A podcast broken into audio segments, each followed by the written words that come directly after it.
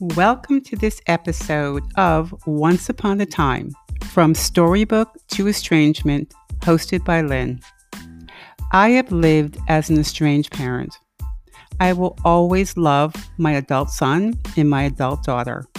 And I thank them for getting me to this transformative place in my life. So join me now for my own Once Upon a Time, my story of estrangement.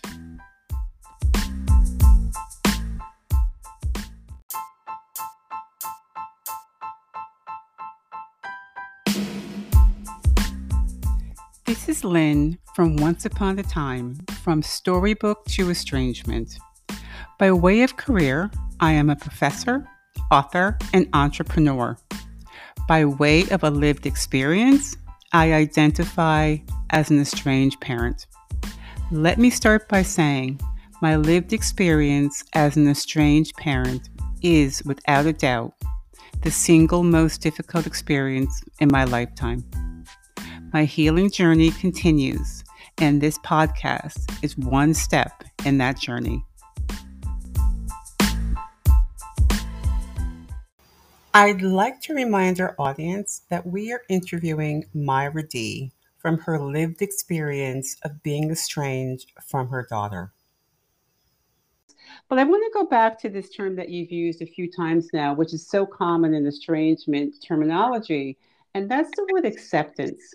Some oh, people have a different idea of what that word means. How do you use that word acceptance? Huh. I'm just thinking about what you said that some people have a different idea of what that means. To me, acceptance means you have to wrap your mind around the fact that you have no control over the situation and you move past it. And I, I guess I always think like, what good can come of this? Well, the good that comes out is helping other people to deal with it. Mm-hmm. Because the pain, you wouldn't wish this pain on anybody. No. So I'm curious as to what your definition is of acceptance. Is there more than one? So I am, and, and more along the lines of your definition. But when I raised this, when we were talking about mindfulness and acceptance, some people got the idea that acceptance meant that you were content with where you were and that you were going to accept your child not speaking with you or your adult son or daughter. And I think that's a little too um, specific for my terms. It means that today, in this moment, we're going to accept that there is not a relationship or, or one a positive relationship for the two of you. But it doesn't mean that there isn't hope. So i think people equate acceptance with lack of hope. And that is not how i see the term acceptance. Uh you know i can't i have to disagree with you. I think well i guess i go by other books i've read by um uh what is her name? Wildey sharon Wildey. Don't know her uh, yeah, I you know you can only order her books I think online. You can't find them in the library. Last I checked, mm-hmm. and she has published three little books. The third one was very little, but the first one was I think it was called the um, something uh, abandoned parents, the devil's dilemma. Hmm. And I found I read that, and it's not a long book. And I and she herself is estranged from two daughters, and she wrote is a very tough book to read because it lays it out in no uncertain terms. She even used words I'm paraphrasing abandon the ship of hope. Mm. And I think that is how she has come to terms with the fact that she will never talk to or see her daughters again and how to deal with that. And and then she goes into the effects of uh, the estrangement on the parent, which is physical, not only emotional, there's physical effects. People become physically ill from it. Yes. And yeah, right. You've seen that? Mm-hmm. Yes. And That's... her second book, which I think is the better one to start with, don't read the first one because it's just too tough to to face when you're facing a strange, especially in the beginning. But the second one is called Healing Beyond Understanding, which I think the hmm. title says a lot. Right. You're not going to understand entirely why you'll come up with all kinds of reasons. I could have been a better parent, whatever the things we've discussed. but you need to heal. That's all you can do. You don't have a choice. You cannot be destroyed by this. So she goes into the second book, which is more hopeful in terms of the parent healing, not mm-hmm. in terms of that the estrangement's going to end, but what you can do to understand what happens to you physiologically as well as psychologically and how to deal with it. So I thought that was an excellent book, Healing Beyond Understanding. Now, and that's, then her, interesting. that's interesting that we are in this, and I'm using the word nobody can see me, the word same in quotations, although we've started the program with how um, the two different groups are very different with the types of members that we have in our respective groups.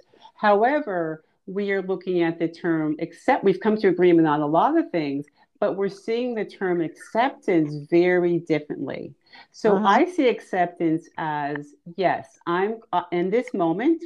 I and this is how I've I've seen acceptance for several years in my in my growth in my journey is that I have to accept what I have in front of me in this moment but I don't know that things will or will not change. And I want to be open in case they do.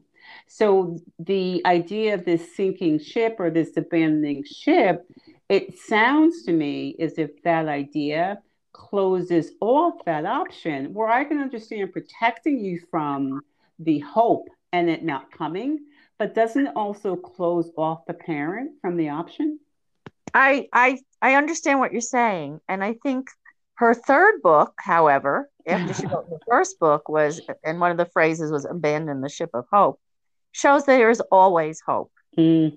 Very minimal, and you don't want to focus on it. I think that's part because therein you leave yourself open for being hurt yes. all over again. But her her third book is a very slim book. It's maybe 18 pages, and what it is is something you send to your child mm. without any thought that they'll respond to this. But it is, it, it, in effect, is a plea to the child to not abandon the parent. And I don't remember the specifically how she said it, but she said, just tear off the first page and mail this to your child and then forget about it. You may never hear anything. So obviously, to me, that means, of course, there's always that little ray of hope somewhere that things may change. Anything's possible, but what we have to deal with is what is now. And as far as my own personal situation, what I have to deal with and I've had to deal with is is that this is what it is. And I think mindfulness and meditation makes you stay in the moment. Like for yes. you, Lynn, you're in a good good moment and mm-hmm. you should enjoy every moment of it because who knows what's coming down the road but we never know in any aspect of our lives we never know but as i said before know. when i started this group i wasn't in as good of a moment so I'm very, you know, happy and I take that to heart and I don't take that for granted either. That was our fifth and final segment of Heart to Heart with Myra D. If you missed any of the earlier segments, you may still listen to them at Once Upon a Time from Storybook to Estrangement with Lynn. And a big thank you to Myra D for joining us.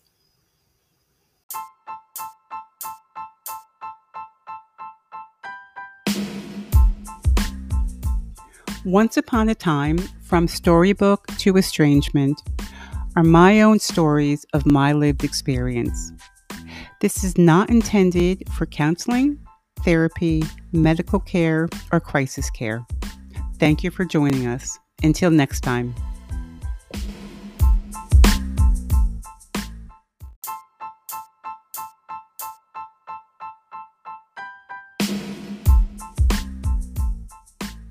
Each estrangement journey begins with honesty, hope, and healing. Please join us again on the next episode of Once Upon a Time from Storybook to Estrangement.